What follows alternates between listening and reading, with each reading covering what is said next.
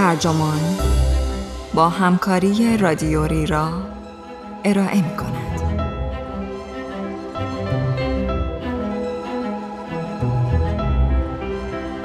خیال پردازان در روز روشن ده گفتگو این عنوان یادداشتی است به قلم لزلی جمیسون که در هفته آوریل 2022 در وبسایت آسترا منتشر شده و ترجمان آن را در 26 امین فصلنامه خود با ترجمه عرفان قادری منتشر کرده است. من نازنین شکرابی هستم.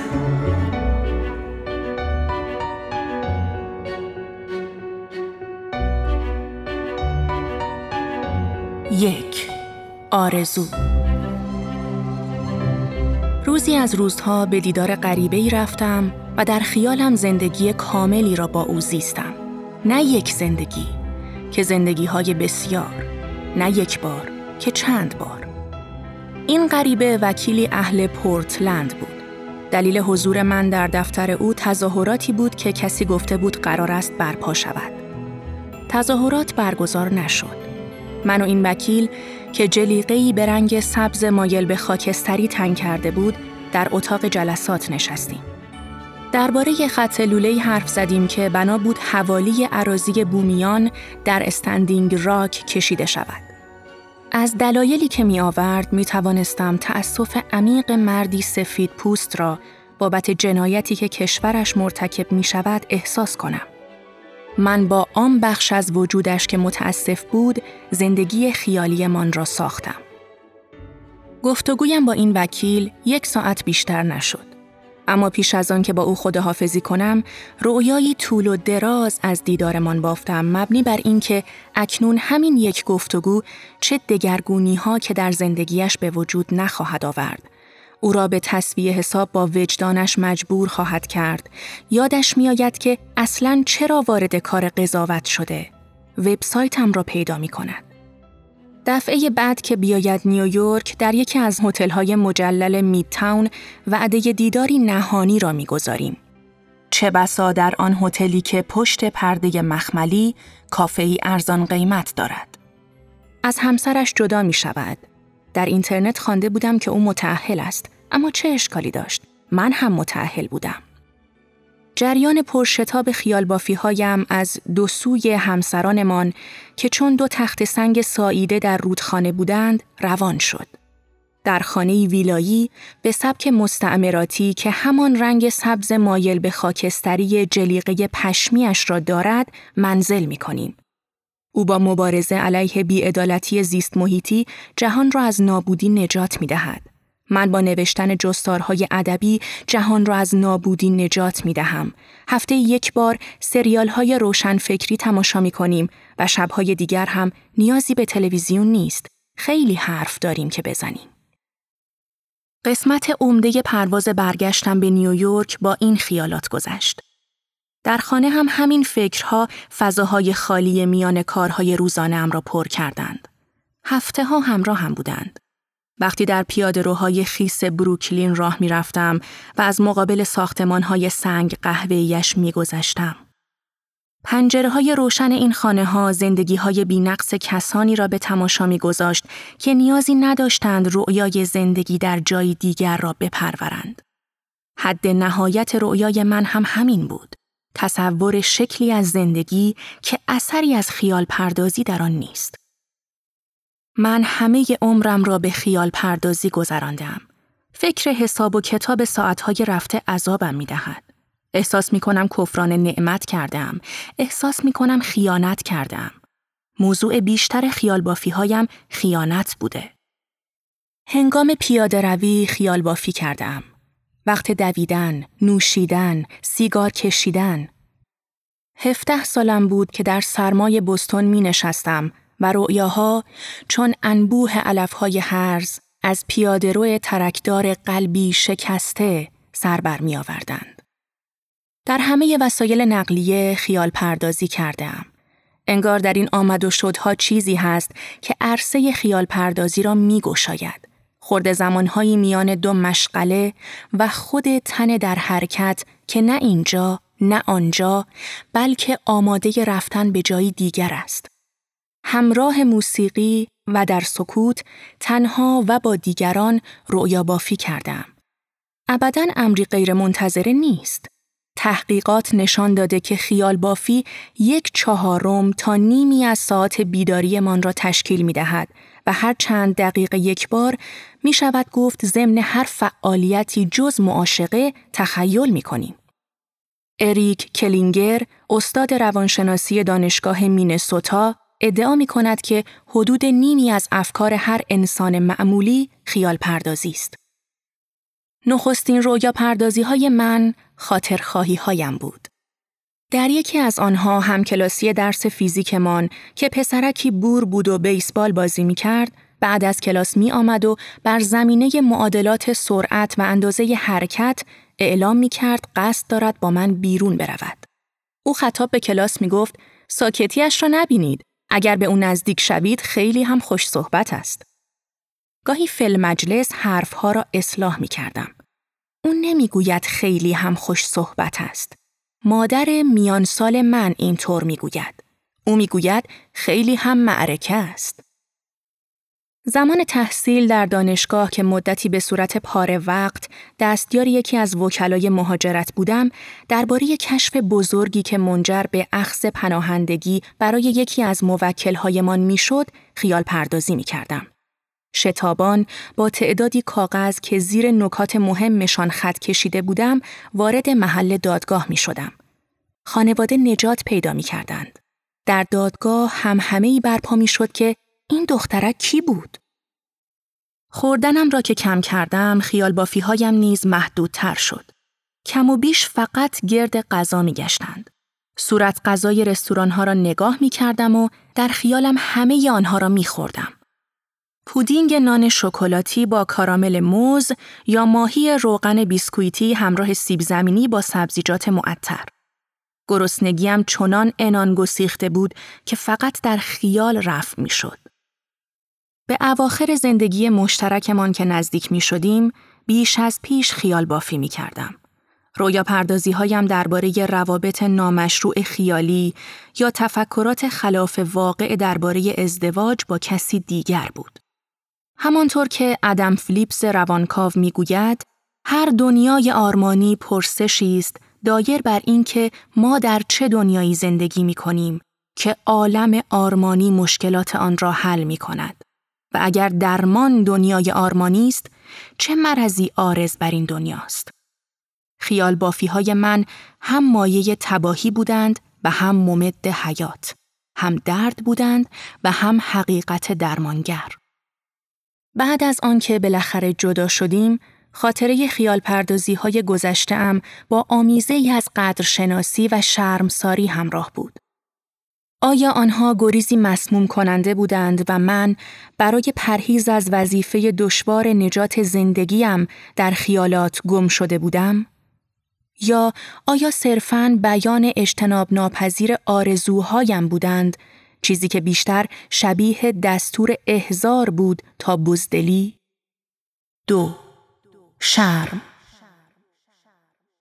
در راچستر سر میز ناهار با غریبه ها در طول سفری کاری چند ماه بعد از آنکه بالاخره متارکه کردیم به خیال بافی روی آوردم چون سخت محتاج تغییر موضوع بحث بودم. موضوع بحث زندگی های حقیقی من بود. میزبانان من جویای حال شوهر و دختر کوچکم می شدند. دلم نمی‌خواست بگویم در شرف جدایی هستیم. دیگر خسته شده بودم از بس با لحنی حساب شده که همزمان اندوه و آرامش را القا کرد گفته بودم با توجه به شرایط چاره این نیست یا خیلی دشوار است. میزبانان من دو استاد دانشگاه بودند که سالها از ازدواجشان میگذشت. خانم خیلی پرحرف بود. شوهرش پرحرف نبود. خیال بافیم را با تصور رابطه زناشویی شیرین این زوج آغاز کردم و در عین حال با خودم می گفتم اگر به من بود تحمل زندگی مشترک با هیچ کدامشان را نداشتم.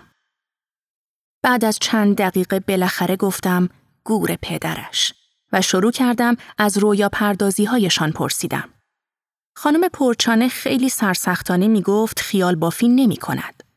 من خیال بافی کنم؟ آخر وقتم کجا بود خیال بافی کنم؟ او بی تردید وقت نداشت.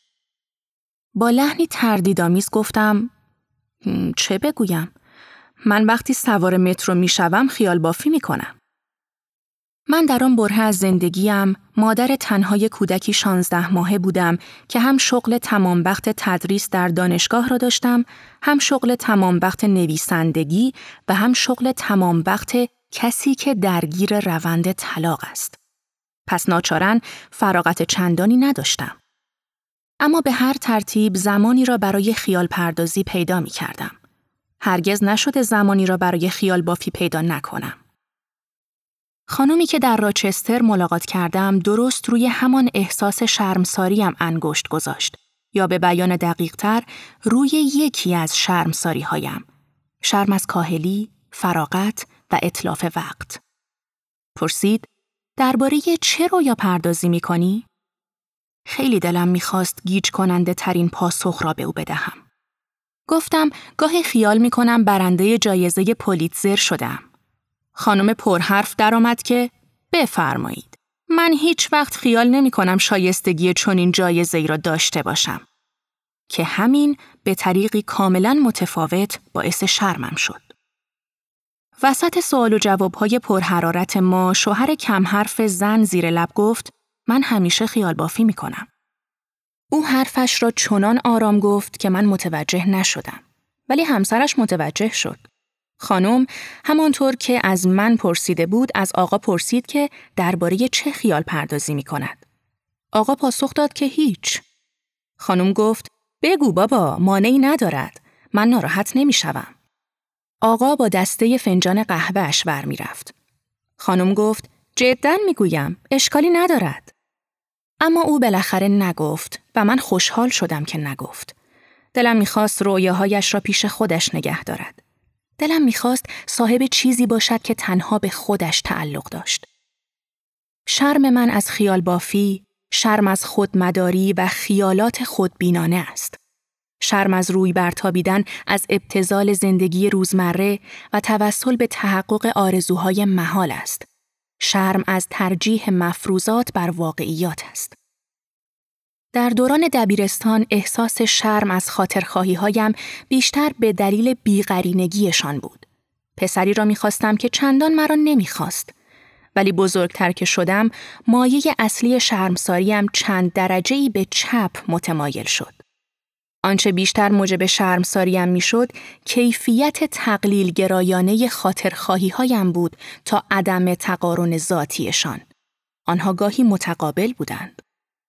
شالوده روابط خیالی، رسوایی و بحران است و در آنها رکود و ایستایی جای خود را به تغییرات دائمی می دهد و از آن لحظات معمولی و غیر سینمایی که منجر به بروز صمیمیت می شود خبری نیست.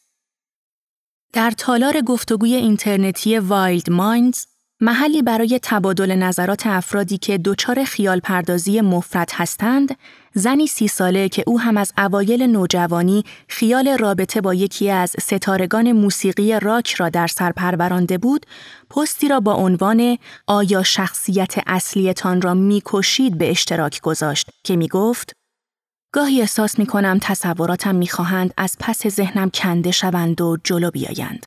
پس من این بار دست به کار شدم و شخصیتم را کشتم. او یعنی من مرد و چند هفته خیال بافی هایم تعطیل شد. حالا من تازه ای در تصوراتم دارم و اکنون سه روز است در بستر مانده ام و فقط و فقط خیال بافی می کنم. می‌دانم اگر در سرم شخصیت دیگری را بکشم یکی دیگر سبز خواهد شد. شرم من همانقدر که از درون مایه خیال بافی هایم نشأت می گیرد، به استمرار و سرسختی بازی موش و چکشوارشان نیز مربوط می شود. هرچه هم که داشته باشم، همواره خیال چیزی دیگر را در ذهن می پرورم. عادت خیال پردازیم هوس هر خیال را با مجازات آن پیوند می دهد. آزادی بی حد و مرز دوشادوش شرمساری خواستن آزادی. خودم را مجبور می کنم چند ساعتی خیال بافی را کنار بگذارم. بعد دست آخر سراغ یکیشان می‌روم و در بستر نرم و به هم ریخته اش جای می گیرم.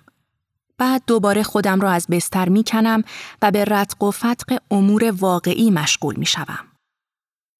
خیشتنداری، ناپرهیزی، مجازات این تابلوی سلطه‌ای تمایلات هوسبازانه مدتها رابطه من را با آرزوهایم شکل داده است. با غذا، نوشیدنی و مردان. همیشه احساس کردم که میان شرم از خیال بافی و کشش سیری ناپذیرم به خوراکی های شیرین شباهتی هست. اشتهایم به دسر پیش از دسر، دسر بعد از صبحانه، دسرهایی که از دسرهای دیگر درست می شوند.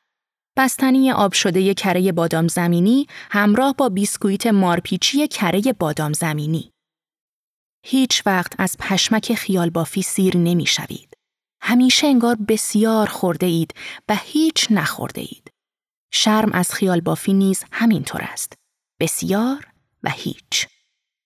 سه نجات چند هفته پس از آنکه من و همسرم جدا شدیم، دوستم اما در آپارتمان تو در تو و تاریکی که با دخترم اجاره کرده بودیم به دیدنمان آمد. چله زمستان بود. آپارتمان اصلا نور نداشت. دراز و باریک بود و به همین خاطر دوست دیگری نامش را دهلیز تولد ما گذاشته بود. گرچه کمی تنگ و تاریک بود ولی حکم آستانه را داشت. اما خودش هم در آستانه بود. پس از سالها زندگی در نیویورک می‌خواست به لس آنجلس نقل مکان کند. می‌گفت درباره زندگی در کالیفرنیا چه خیال بافی ها که نکرده. گرچه می‌دانست این خیال پردازی ها عینا به وقوع نخواهند پیوست، جا پرکنهای سودمندی بودند که از فضای خالی کشش بیشتری داشتند. خیال بافی هایش کمک می کرد به زندگی تازه امیدوار باشد. آنها به زندگیش قوام می دادند. جنی هولزر هنرمند بین سالهای 1983 تا 1985 مجموعه نجات را آغاز کرد که عبارت بوده است نمایش شعارهایی بر بیلبوردهای عظیم الکترونیکی در اماکن عمومی. جمله مورد علاقه من که از آن زمان زینت بخش کارت پستال ها، جلد کاندوم ها، کامیون های اسباب کشی و نیمکت های سنگی بوده این یکی است. در خواب راهی به رهایی دیدی و آکنده از شادمانی شدی. از جمله باورهای عمیق من درباره زندگی این است که هرگز دقیقا آنطور که تصور می کنیم پیش نمی رود. اگر اینطور باشد، پس خیال برادر مرگ است. ترد امکان است، نه احزار آن. ولی اما برداشتی دیگر از موضوع ارائه داد. خیال مقصد نیست، بلکه راهی است برای رسیدن به آن. خیالاتی که من در اواخر زندگی مشترکم بافته بودم نه پیشگویی که تنها پلی بر لبه پرتگاه بودند. چهار تفاوت یک شب سر میز غذا در آستانه تابستان و شش ماه پس از جداییم دوستم تارا گفت که آدمها دو دستند. ادهی که درباره امور ممکن رویا پردازی می کنند و کسانی که درباره امور ناممکن خیال بافی می کنند. ما مهمان خانه او بودیم و در آشپزخانه به هم ریختش گرد میز چوبی سیقل نخورده ای نشسته بودیم. روی میز پر بود از کاسه های خوراک گوشت بره و برنج زعفرانی، تکه های بزرگ نان چغندر و پنیر گاومیش و تارت هلوک قارتش کرده بودیم. شب افرات بود. گفتگوهای تمام نشدنی. هوشیاری من بخارات سمی مستی دیگران را استنشاق می کرد. تارا در جریان خیال بافی هایم بود که تقریبا همیشه حول روابط عاشقانه می گردند و از این بابت خجالت می کشم چون انگار نوعی فقدان خلاقیت را نشان می دهند. وقتی از او پرسیدم که خیال پردازی های خودش چه ها هستند با انگشت به سقف اشاره کرد. همسایه طبقه بالای او با خرگوشی زندگی می کرد که چند هفته قبل تر نجاتش داده بود. تارا گفت من خیالات عشق و عاشقی ندارم. درباره خرگوش طبقه بالایی رویا پردازی می کنم. تجسم می کنم اگر به جای او بودم چه حسی داشتم. وقتی از دیگران درباره خیالاتشان پرسیدم، کم کم دستگیرم شد که رؤیا شبیه درد است و در بدن رؤیا پردازان مختلف یک جور نیست. رؤیاها از نظر بافت، شدت و میزان سرسختی متفاوتند. کلمه همیشه ممکن است به نظر یک نفر ساعتی یک بار باشد و به نظر فردی دیگر دقیقه یک بار. زندگی درونی و خیالی ما معنای بین المللی واحدی ندارد. چه بسا کسی بگوید رد فلانی را در اینترنت زدم و مقصودش این باشد که نگاهی به صفحه مربوطه در ویکیپدیا انداخته است. اما منظور من از این جمله مراجعه به پایین صفحه چهارم یا نهم نتایج گوگل و رسیدن به مطلبی است که مادر شخص مورد نظر روزگاری در یکی از روزنامه های محلی چاپ کرده و تعطیلات کودکی آن شخص را در جزیره نزدیک ساحل مین شرح داده است. به تدریج دریافتم رؤیای هر فرد رازی است که مقابل چشم دیگران پنهانش کرده است. آنها همیشه جلوی من خیال بافی می کردند. در مترو و پیاده رو و در کلاس هایم. ولی من از آنچه در ذهنشان میگذشت یا زیر لب بر زبانشان جاری می‌شد و همواره ناگفته میماند هیچ نمی‌دانستم. بعضی ها می‌گویند خیال بافی حالت زاینده خودشکوفایی است به سبک کتاب راز. هر آنچه را که تصور کنی به دست میآوری دنیا به تو ارزانی خواهد کرد. اما بعضی دیگر آن را مثل نوعی خودکامبخشی مزمن مخفی می کنند. خیال پردازان در پیام های وبسایت ردیت فهرست های بلند بالایی از محتویات رؤیاهایشان ترتیب دادند. مثل نواختن همه سازهای موسیقی و خواندن ترانه آهنگهای مورد علاقه. کشتن قاتل مسلح یک دبیرستان. برنده شدن در قرعه کشی و جمعآوری زباله های فضایی. دراز کشیدن و تصور حس راه رفتن روی سقف همه چیز. انتقام گرفتن از آن کسی که در جاده بدون راهنما جلویشان پیچیده.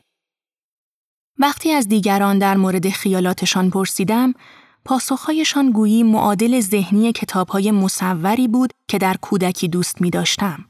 کتابهایی پر از های کسانی که جلوی خانه هایشان جست گرفته بودند و همه اسباب اساسیه هایشان مثل قالی و صندلی و کاسه و بشقاب را روی چمن یا لبه جدول یا زمینی پوشیده از یخ کپه کرده بودند.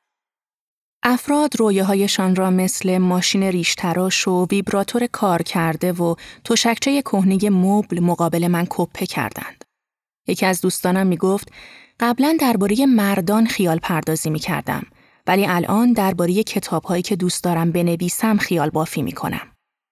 دوست دیگری می گفت خیال پردازی هایش اصلا شبیه فیلم کوتاه نیستند.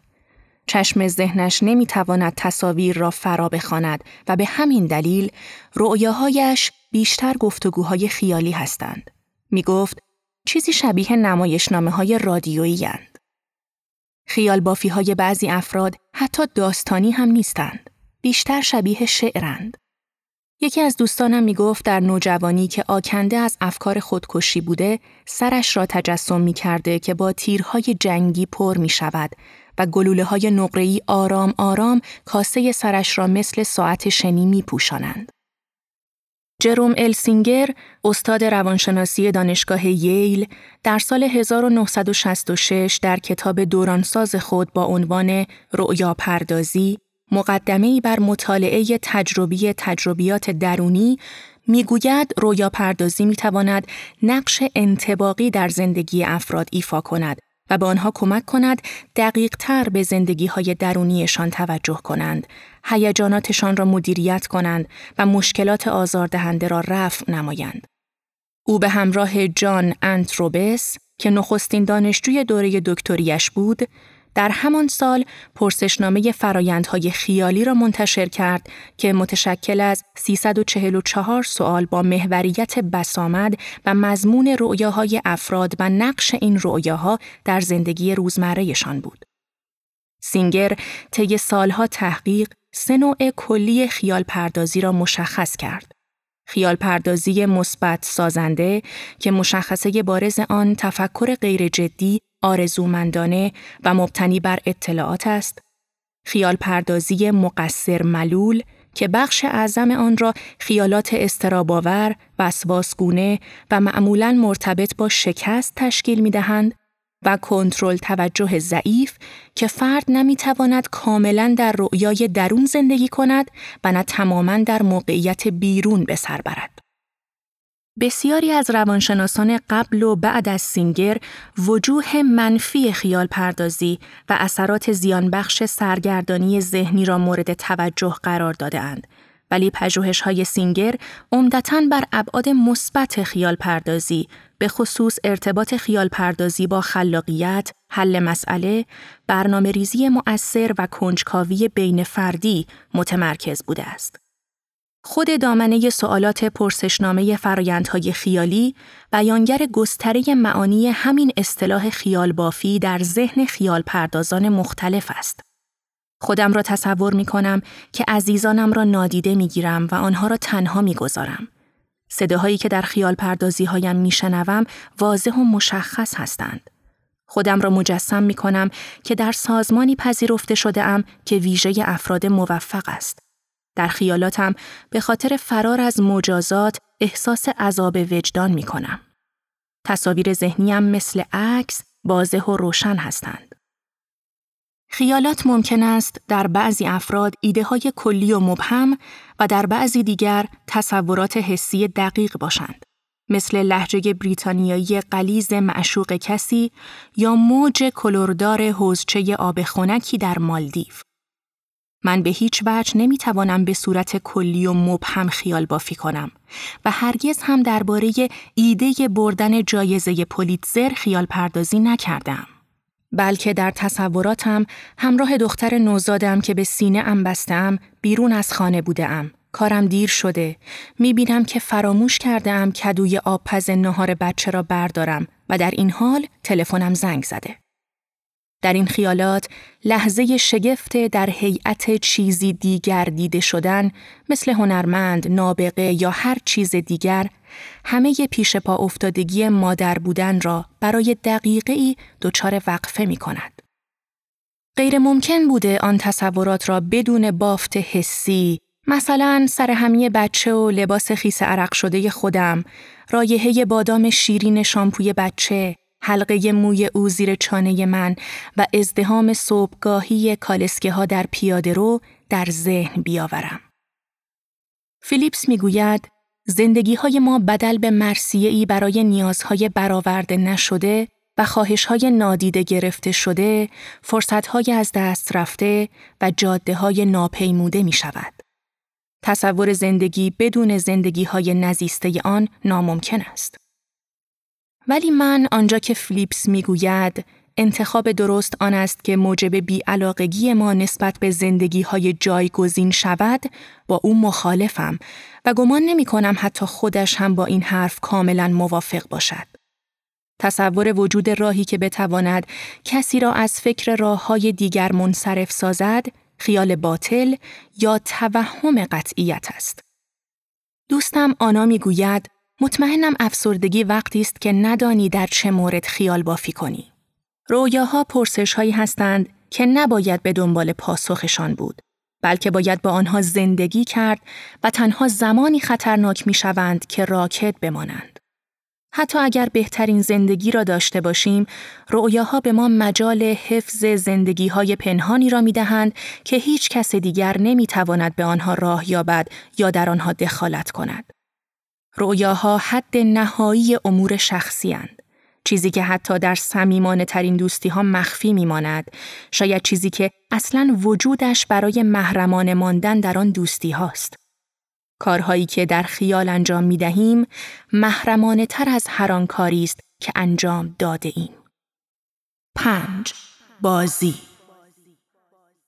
بعد از ظهر یکی از روزهای آخر تابستان روی علفهای حاشیه ایست ریور دخترم خودش را به زور در لباسهایی با طرح اشباه جا می کرد.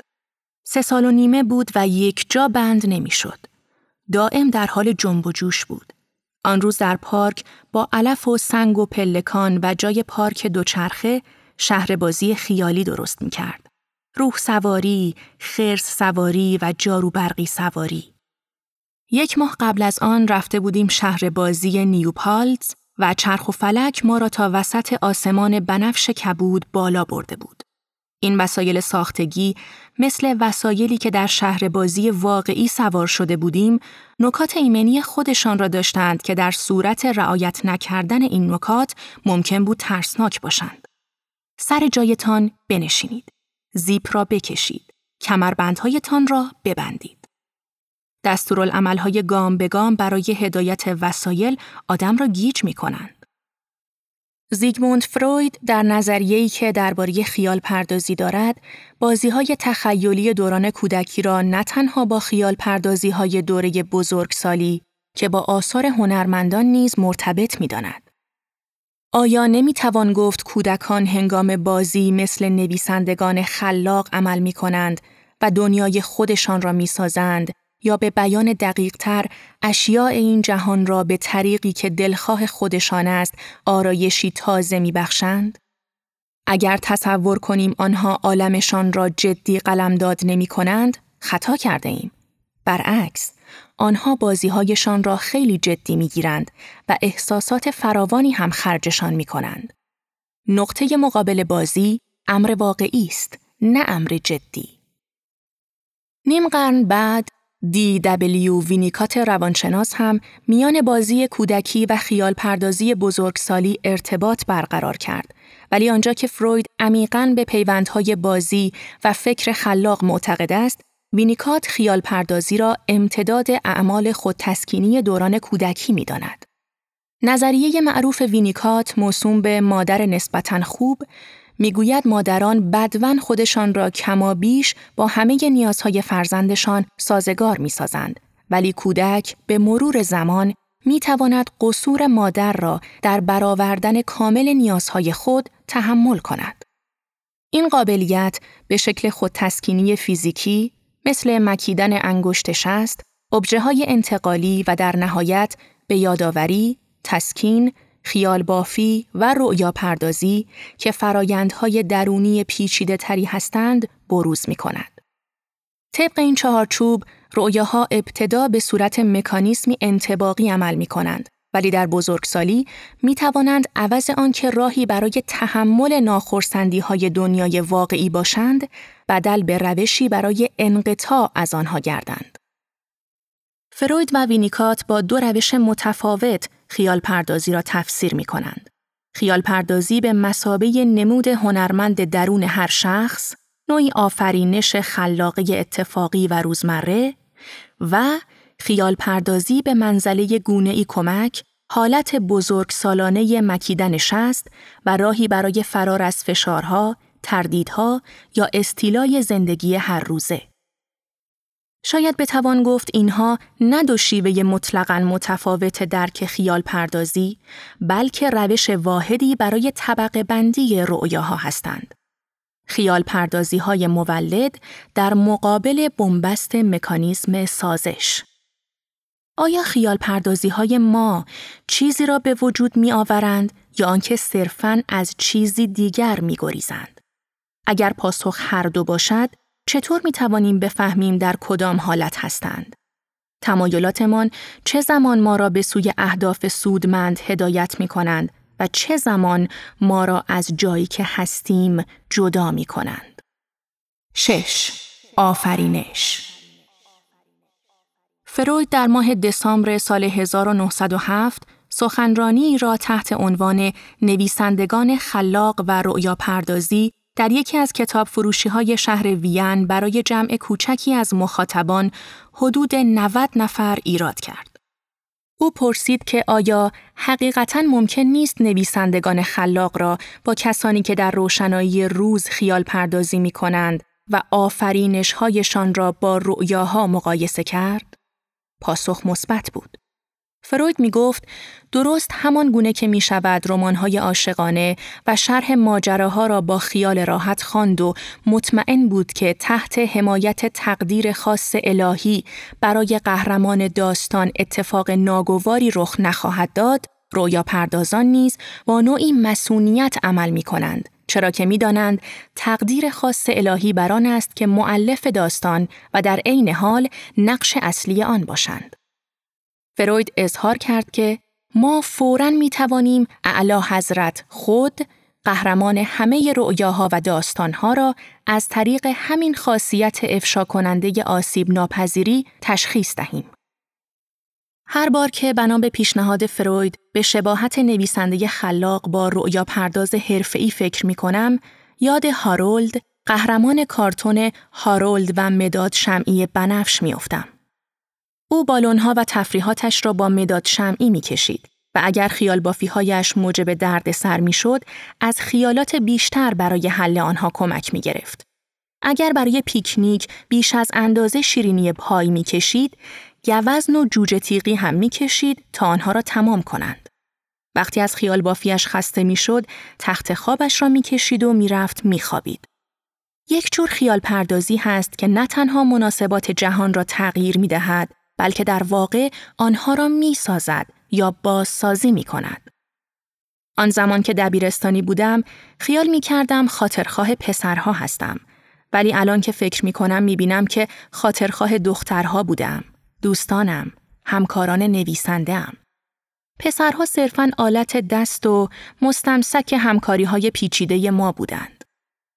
گروهی از زنان هنرمند به رهبری جودی شیکاگو و میریام شاپیرو در سال 1971 خانه زنان که آنها گنجینه رؤیاها مینامیدند را بنیان گذاشتند. آنها امارتی متروکه در هالیوود را به مجموعه ای از محیطهای شگفت، خیالی و بحثانگیز تبدیل کردند. توالت قاعدگی اثر شیکاگو توالتی با کاشی های سفید رنگ پر از کاله های قاعدگی، سطل زباله‌ای لبریز از نوارهای بهداشتی خونالود و طناب رختی که پدهای خونی به آن آویزان شده. زهدانخانه اثر فیت وایلدینگ، تار عنکبوت قلاب بافی شده خیلی بزرگ و گنجه ملافه ها اثر سندی اورگل مانکن زنی که قفسه ملافه هایش بدنش را قطعه قطعه کرده. آنطور که شیکاگو و شاپیرو در کاتالوگ نمایشگاه نوشته اند، این نمایشگاه فعالیت دیرین سال خانهداری زنان را در ابعاد رؤیا نمایش می دهد. خانه زنان گنجینه رؤیاهایی است که زنان همیشه در زندگیشان هنگام شستشو، پخت و پز، دوزندگی، تمیزکاری و اتوکشی در ذهن می پرورند. خیال بافی معمولاً بار سیاسی نیز دارد. چون چیزی را تولید نمی کند، اساساً ضد سرمایه داری محسوب می گردد. گرچه مضمون آن که در بیشتر موارد نشانه کلاس است، ساخته و پرداخته سرمایه داری است. با وجود این فعالیتی است که کارگران می توانند دوشادوش کارهای اجباری انجام دهند. خواه این کارها یدی یا خانگی دفتری یا خدماتی باشند، خواه شامل کار پرستاری یا تولیدی شوند. در تالار گفتگوی وایلد مایندز، طراح گرافیک بازنشسته ای که 74 سال داشت گفته بود که از دوران کودکی سریال درام مفصلی را در ذهن شکل داده است. از چهار سالگی شخصیت های متعدد خیالی ساختم و هر روز ساعتهای متمادی را صرف پرداخت و افزایش تعداد این افراد کردم. دنیای درونی پیچیده ای متشکل از بیش از دویست شخصیت.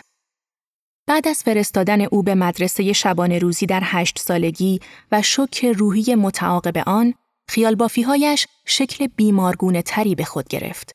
او ادامه می دهد در خیالاتم انگار فیلمی را تماشا می کنم که خودم بازیگرش هستم ولی شکل و شمایل واقعیم را ندارم.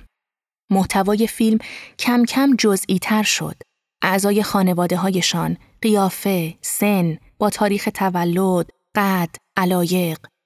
تا آنجا پیش رفتم که حتی اسامی شخصی و خاص آنها را از حفظ می گفتم. حتی کلماتی که او برای شرح خیال بافیهایش به کار می‌برد، حکایت از تردید او دارد.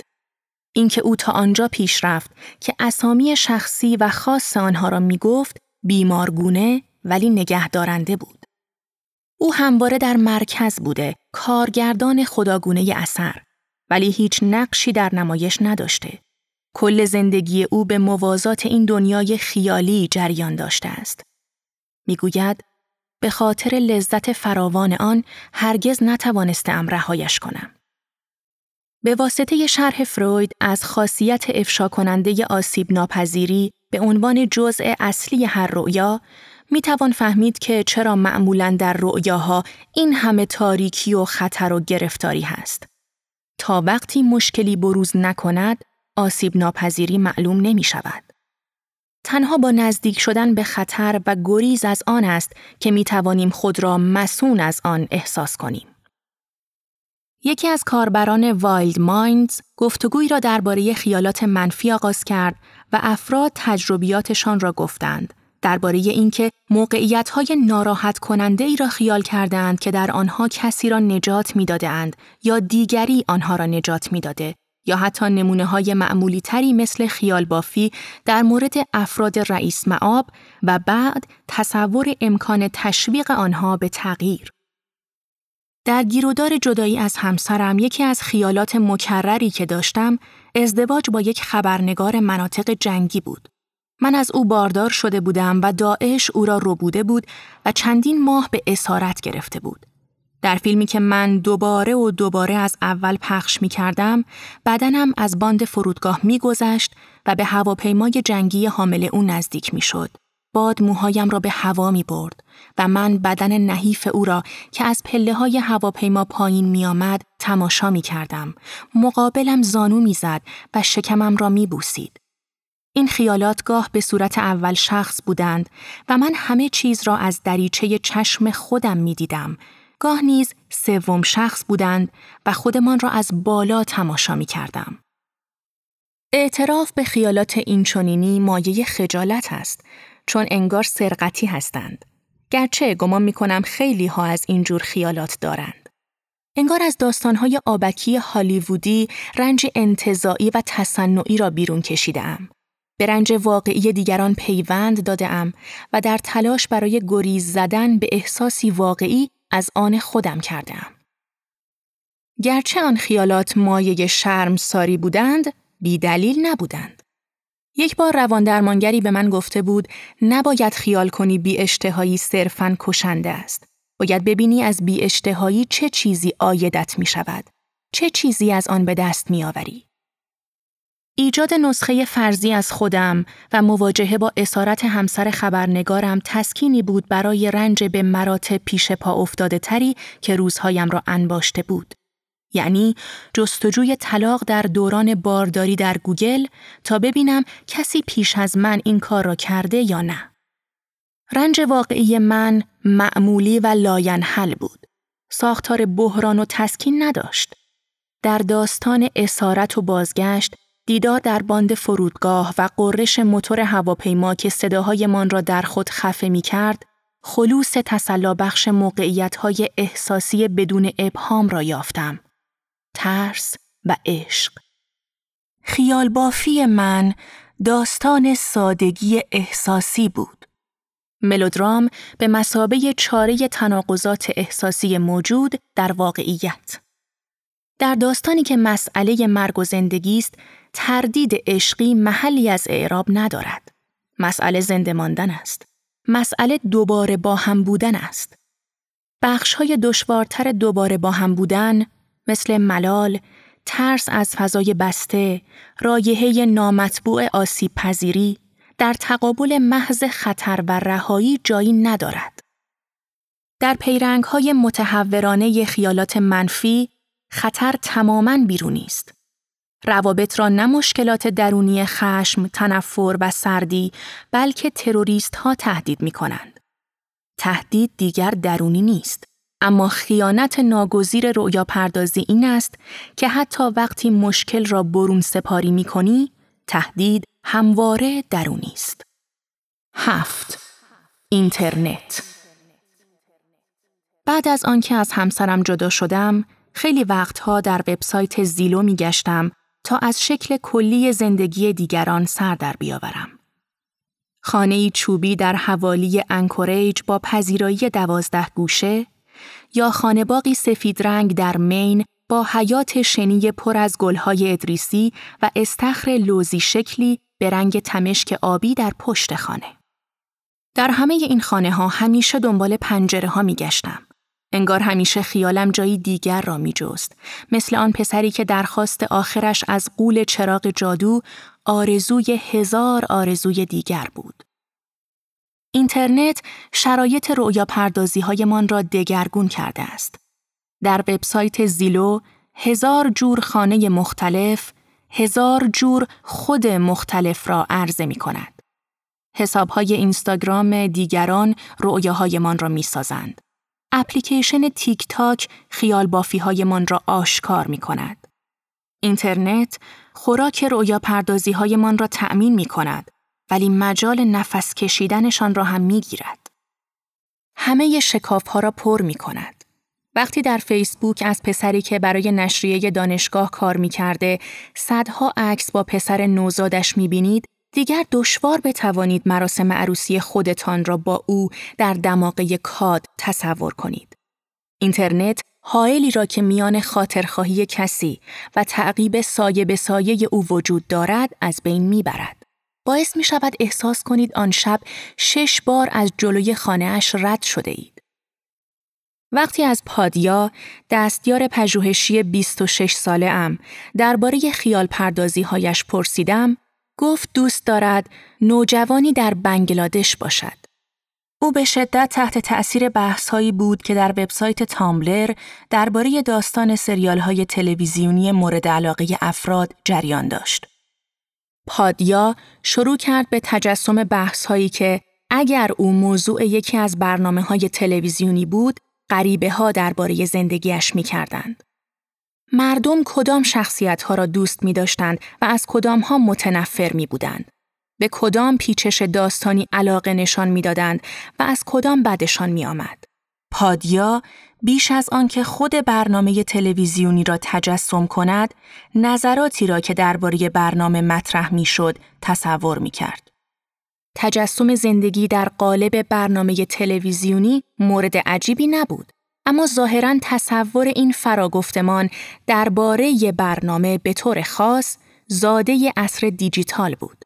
اصری که واکنش ها به برنامه های تلویزیونی به اندازه خود برنامه اهمیت دارند. اینستاگرام را می شود به رستوران سرپایی رؤیاها تشبیه کرد. همه غذاها را می توانید بخورید ولی هیچ کدامشان مال شما نیست. زنی زیبارو همراه پسران آفتاب خوردهش در قایقی بادبانی دنیا را سفر می کند. یک موج سوار عکس های فیلتر شده غروب ساحل، تیوب سواری و اسموتی های صبحانه را به اشتراک می گذارد. در صفحه اینستاگرامی ادساین دامت وایفز ریونج خانم مطلقه اهل استرالیا عکسهایی را از خودش به اشتراک می‌گذارد که نشان می دهد زندگی دلخواهش را دارد. لباس های کشی طرح حیوانات می پوشد و خورشید دم مغرب را با نوک انگشتانش نگه می دارد. ولی او این رؤیا را حاصل صدماتش می داند. در قسمت بیوی اینستاگرامش می خانیم کسی که بعد از 26 سال زندگی به خاطر زنی جوانتر رها شد. انتقام من. فوقلاده باش و ظاهرت را فوقلاده کن. او صفحه اینستاگرامش را پاسخ به چالشی می داند که شوهر سابقش در اواخر زندگی مشترکشان مطرح کرده بود. همیشه وقتی دو نفر که مدتی طولانی با هم زندگی کرده اند جدا می شوند، یکی شکوفا می شود و یکی نمی شود. به نظر این زن رها شده، تبدیل زندگی به رؤیا و عکاسی حرفه‌ای از آن نوعی تقیان و راهی برای بقاست. چاه اینترنت سرگردانی ذهنی را به چیزی پر از کلیک و تصویر بدل می گرداند و از این طریق زرباهنگ های تفکر یادآور را خشک و بیروح می کند. دنبال صفحه اینستاگرام انتقام زن رها شده می گردید. نام او را در گوگل جستجو می کنید. مطلبی را درباره زندگیش پیدا می کنید و می بینید که شهر ساحلی محل زندگی او در جنوب غربی استرالیا استراحتگاه دنج پولدارهای استرالیایی است. عبارت گرانترین هتل خلیج ایگل را جستجو می کنید. خودتان را تجسم می کنید که در ویلای ساحلی چهار ای با چشمانداز یک پارچه اقیانوس فیروزه‌ای هند اقامت کرده اید. در گوگل درختان جنوب غرب استرالیا را جستجو می کنید تا ببینید نام درختی که در کنج تصویر قرار گرفته چیست. اوکالیپتوس یا شاید بانکسیا و بعد زن رها شده به علاوه دوست پسر جوانتر را جستجو می کنید. خودتان را در هتل تجسم می کنید. خودتان را در خانه آن زن تجسم می کنید. خودتان را هنگام نگارش مطلبی درباره زندگی او تجسم می کنید. خودتان را هنگام معاشقه با دوست پسری جوانتر که نه چهرهش را دیده اید و نه وجودش را تایید کرده اید تجسم می کنید. از تصور یعنی تجسم زندگی او به فرافکنی یعنی تجسم خودتان در زندگی او می روید و دوباره باز می گردید. اینها جابجایی هایی هستند که هر ذهن خیال پردازی تجربه می کند ولی امروزه می توان تصاویری را یافت که به آنها حیات بدهند. این رؤیای انتظایی در بالای مرورگرتان شش صفحه ایجاد می کند. مثل رد خوردنانهایی که مسیر برگشت به هزار توی آرزوهایتان را نشان می دهد. شما، شما، شما. زمیر دوم شخص مثل کوس شرمساری. مرورگر من. آرزوهای من. می توان گفت هیچ یک از شبکه های اجتماعی کاملتر از تیک تاک تجسم بخش رویاهای ما نیست. در تیک تاک افراد رؤیاهایشان را ابراز می کنند، همدیگر را وقتی خیال پردازی می کنند دست می اندازند و محتویات خیال پردازی هایشان را در قالب میکرودرام هایی بیمعنی و مقاموار باز تولید می کنند. غذای بیپایان بدون کالری. توهم پرواز. اما آن پدیده تیک تاکی که این موارد را به دقیق ترین شکل نشان می دهد، ویدئوهای پیووی هستند. کلیپ هایی که از مخاطبان می‌خواهند در سناریوی خاص قرار بگیرند. سناریوهایی که معمولاً شرایط عاطفی سخت نوجوانان را نشان می دهند. بعضی از آنها شبیه درمان از طریق مواجهه هستند. دختر با نمکی که بلوز گلدار زرد رنگ و گشادی پوشیده از شما می‌خواهد تصور کنید معلمتان اجازه می دهد از بین همکلاسی هایتان یاری انتخاب کنید ولی دو تا دوستی که در کلاس دارید با هم یار شدهاند یا امروز دور میز غذاخوری صندلی به تعداد کافی نیست و شما جا ندارید بنشینید. این شرایط تا حدی نزدیک به ایده والایی یا sublime ادموند برک است. مواجهه با خطر از موقعیتی امن. ویدئوهای POV دیگر بیشتر به تحقق آرزو شباهت دارند. در یکی از ویدئوها که بیش از دو میلیون لایک خورده، پسر عینکی خوشچهره با لباس راه راه گل و گشاد نوشته شما در مدرسه ناهار ندارید بخورید و من کل ناهارم را می‌دهم شما چون می‌خواهم خوشحال باشید. ادساین I drink vape juice روی ویدئویی که بیش از 600 هزار بار لایک شده نوشته من کراش ورزشکار درس نخان شما هستم. شما به من می‌گویید ناراحتید. من سعی می کنم حالتان را بهتر کنم.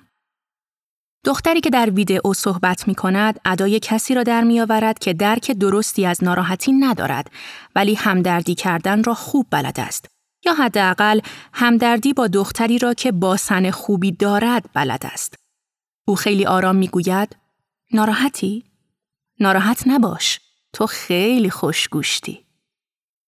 تماشای این ویدئو حتی صرفاً خواندن عنوان آن مثل خواندن توضیحات وبسایت کلیفز نوتس درباره عمیقترین تمایلات و آرزوهایم است که به اینترنت سپرده شده اند. تا کنون چند بار این رؤیا را که اندوه من ممکن است جذابم کند یا عشق کسی یا دست کم توجه کسی را برانگیزد اجرا کرده ام. یکی از جاذبه های فریبنده شبکه های اجتماعی این است که می‌بینیم آرزوهایمان را حتی پیش از آنکه خودمان شکلی به آنها بدهیم شکل می‌دهند. فرد دیگری به جای ما آرزو می کند و ما می توانیم این وظیفه را مثل بسیاری از وظایف دیگر برون سپاری کنیم. 8. گریز سر میز نهار یکی از دوستانم به اسم آدریان درباره خیالاتی صحبت می کرد که سابقا وقتی در کانون اصلاح و تربیت بوده دائم به سراغش می آمده. کانون اصلاح و تربیت مدرسه ای شبانه روزی بوده که او را در نوجوانی برخلاف میلش و به طرزی وحشتناک به آنجا برده بودند. یک عده آدم غریبه در تاریکی شب وارد اتاق خوابش شده بودند و او را داخل ماشینی که بیرون منتظر بوده کشانده بودند. این طرز رفتار برای آن بوده که آدریان احساس کند اختیار بدنش را ندارد. پس تعجبی نداشت که خیالاتش حول گریز فیزیکی دور بزند. در جلسات اجباری گروه درمانی که برایشان برگزار می شده، او به پنجره بزرگی که درست مقابل صندلیاش بوده خیره می شده و فکر می کرده که مستقیم به دل پنجره بزند و فرار کند. این رویا که حکم تسکینی در هنگامه ملالی مستمر را داشت، رویای گسستی ناگهانی بود. فکر او درباره فرار نه انتظایی بلکه با جزئیات تمام و می شود گفت عملیاتی بوده. او باید از کدام گوشه فرار کند و برای آنکه شیشه شکسته زخمیش نکند بدنش را در چه زاویه‌ای قرار دهد. او حس شکسته شدن شیشه در اطراف بدنش را تجسم می کرده. فشار و خلاصی، تیزی و ترق ترق خورد شیشه ها. با توجه به اینکه از جمله مزایای رؤیاها امکان فرارفتن از عملگرایی است، شاید چندان معقول نباشد که در بند ملاحظات عملیشان گرفتار شویم. دوست من می توانسته در رؤیایش خود را از شیشه شکسته در امان نگه دارد. من هم می توانستم وکیل پورتلندی را مجرد فرض کنم ولی این کار انگار یک جور تقلب است. رؤیایی که هیچ برخورد و استکاکی نداشته باشد خیال خام است. اما اگر بگذارید واقعیت وارد رؤیا شود مثل تراشه ای از رگه های چوب که در دست فرو می رود، درگیری بیشتر می شود. به دوستم گفتم خیلی جالب است که ما هنوز می خواهیم قوانین جاذبه در رؤیاهایمان اعمال شوند. دلمان نمی خواهد خیالاتمان روی کره ماه بگذرند. او هم گفت ما می خواهیم روی کره ماه زندگی واقعی رخ بدهد. می خواهیم رویاهایمان اینجا روی زمین اتفاق بیفتند. نه ناگزیری یک روز غروب بیماری با روان درمانگرش که کسی نبوده جز دونالد وینیکات ملاقات کرده و گفته حتی همان هنگام که درباره بی اختیاری رؤیا پردازی هایش صحبت می کنند هم او خیال پردازی می کند. بیمار با اشاره به تکه از آسمان که از پنجره مطب می توانسته ببیند به روان درمانگر می گوید من الان روی آن ابرهای صورتی رنگ راه می روم. و سپس از او می‌پرسد که فکر می کند رؤیا پردازی او مولد است یا سمی. بیمار می‌گوید وقتی من روی آن ابر صورتی رنگ راه می روم، آیا تخیلم به زندگیم غنا می بخشد یا تصوراتمان چیزی است که شما خیال بافی می نامید و زمانی رخ می دهد که من هیچ کاری نمی کنم و باعث می شود احساس کنم وجود ندارم. طی جلساتی که آنها با هم داشتند، وینیکات تمایزی قائل شده بود میان تخیل، نوعی تصور مرتبط با زندگی واقعی مثل انتظار مشتاقانه برای فرارسیدن تعطیلات و خیال بافی، وضعیت گسستی تری که در آن بعضی فعالیت‌های فیزیکی سوری مثل سیگار کشیدن بی اختیار یا ساعتها مشغول بازی شدن بدل به پوششی برای خیال پردازی ناخواسته می شود. او می نویسد در خیال بافی آنچه رخ می دهد بیدرنگ رخ می دهد مگر آنکه اصلا رخ ندهد. او نوشت که بیمارش طی دهه ها زندگی با این خیال بافی ها توانسته نوعی زندگی بسازد که در آن امور واقعی چندان اهمیتی برایش ندارند. اصطلاح خیالبافی ناسازگار را نخستین بار دکتر ایلی سامر استاد روانشناسی بالینی دانشگاه حیفا در سال 2002 ساخت و آن را فعالیت گسترده تخیل که جایگزین تعاملات انسانی می شود و یا در عملکرد تحصیلی میان فردی یا شغلی فرد مانع تراشی می کند تعریف کرد. سامر در سال 2017 کنسرسیوم بین المللی پژوهش‌های خیال بافی ناسازگار را بنیان گذاشت و جدول 16 سواله موسوم به MDS 16 را طراحی کرد که پرسش های نظیر وقتی دنیای واقعی مزاحم خیال بافی هایتان می شود چقدر عصبانی می شوید را در خود داشت. جین بیگلسن و سینتیا شوپاک در سال 2011 مطالعه ای را بر روی 90 رؤیا پرداز ناهنجاری خودخوانده انجام دادند و الگوهای نشعگی و ضعف مشابه دیگر انواع اعتیاد را یافتند. یکی از مشارکت کنندگان گفته بود فرو رفتن در خیالات خیلی هیجان انگیز است. حالی شبیه نوعی سرخوشی است. مدتی که میگذرد فورا احساس می کنم گرفتارش شده ام طوری که نمی توانم رهایش کنم. وقتی در خیالات هستم یا سعی می کنم از آن خلاص شوم همیشه مواجهه با واقعیت به نظر دشوارتر می شود. یکی دیگر از مشارکت کنندگان می نویسد میزان وقتی که تصور می کنید صرف افراد خیالی کرده اید در حالی که عزیزانتان را در دنیای واقعی نادیده گرفته اید شما را سخت دچار عذاب وجدان می کند. نفر سوم بی تکلف می گوید فقط دلم می خواهد یک روز را بدون آنکه در ذهنم کس دیگری باشم یا مجبور باشم این داستان را بازی کنم بگذرانم. ده مرگ در نانوایی کنار ایست ریور نزدیک پیش دبستانی دخترم از مادرم درباره رؤیاهایش پرسیدم. درست نمی‌دانم منتظر چه پاسخی بودم جز اینکه خیلی وقتها مادرم را تصویر آرمانی خودم می‌دانستم. نزدیک اما بهتر. هر دو از نظر احساسی تیز فهم هستیم ولی او فداکارتر است. هر دو مادرانی شاغل بوده ایم ولی من جستارهای ادبی می نویسم و او روی سلامت مادران در کشورهای در حال توسعه کار کرده است. من دهه بیست زندگیم را تمام وقت وقف بیثباتی عاطفی کرده بودم و او دهه شست عمرش را در جامعه روحانیت به دستگیری در اعتصابهای اتحادیهی مرکز شهر گذرانده بود. او در کل دوران کودکیم من را با نان تازه تغذیه کرده بود. من دخترم را با غذاهای بیرونبر تایلندی سیر می کنم. او می گفت دشوار بتواند آنجور رؤیاهای بنیادی و سازنده را که سابقا فراوان داشته اکنون داشته باشد. تصور آینده‌ای که با اعمال آن روزهایش ساخته می شده.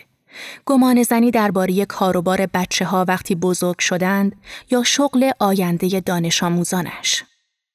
اکنون که هفتاد و هفت ساله شده بود، زندگیش جهت رو به آینده سابق را نداشت. مادرم گفت حالا؟ او گاهی درباره همخانگی با خاله هم خیال بافی می کرده. خواهر کوچکتر و بهترین رفیق او طی هفتاد و سه سال گذشته. و فکر می کرده که حتی اگر هم محقق نشود، خیال این همخانگی پلی را پیش پای او می‌گذارد. راهی برای آنکه پایان زندگیش را در تنهایی یا در آسایشگاه تصور نکند.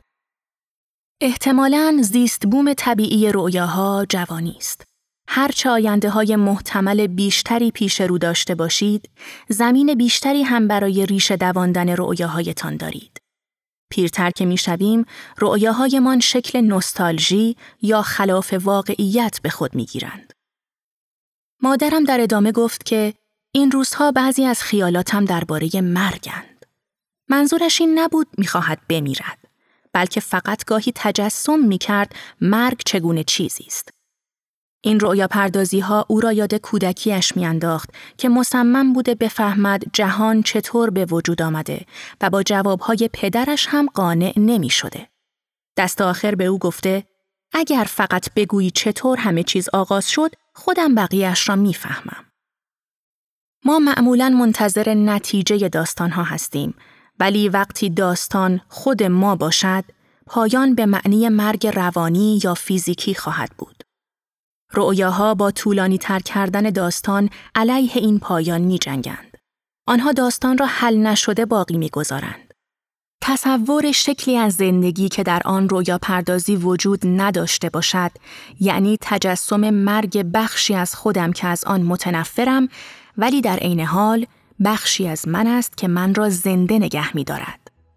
زربان شگفتی پایانه های عصبی جایگزین ها. اگر رؤیاها مدام پایان داستان را به تعویق می اندازند، دائم سماجت می کنند که هنوز کار این زندگی تمام نشده، پس چطور پایان داستان را تصور می کنید؟ مادرم می گفت در رؤیاهایش درباره مرگ بیشتر میکوشیده وضعیتهایی را تجسم کند که مرگ با حیاتی که او میشناخته به نحوی پیوستگی داشته باشد. در عین حال که می‌داند مرگ تجربه است که بارسترین ویژگیش گسستگی است. بسیاری از خیال بافی های ما درباره گریز و زندگی های جایگزین هستند. درباره تصور تغییر و تجسم خروج از زندگی. اما این نوع خیال پردازی که مادرم شرح می‌داد نقطه مقابل آنها بود. تصور ثبات امور است. تصور بخشهایی از خودمان است که با وجود ترک جهان چه بسا در پی می آیند. یا تصور نسخه ای از ماست که چه بسا در جایی انتظار می کشد.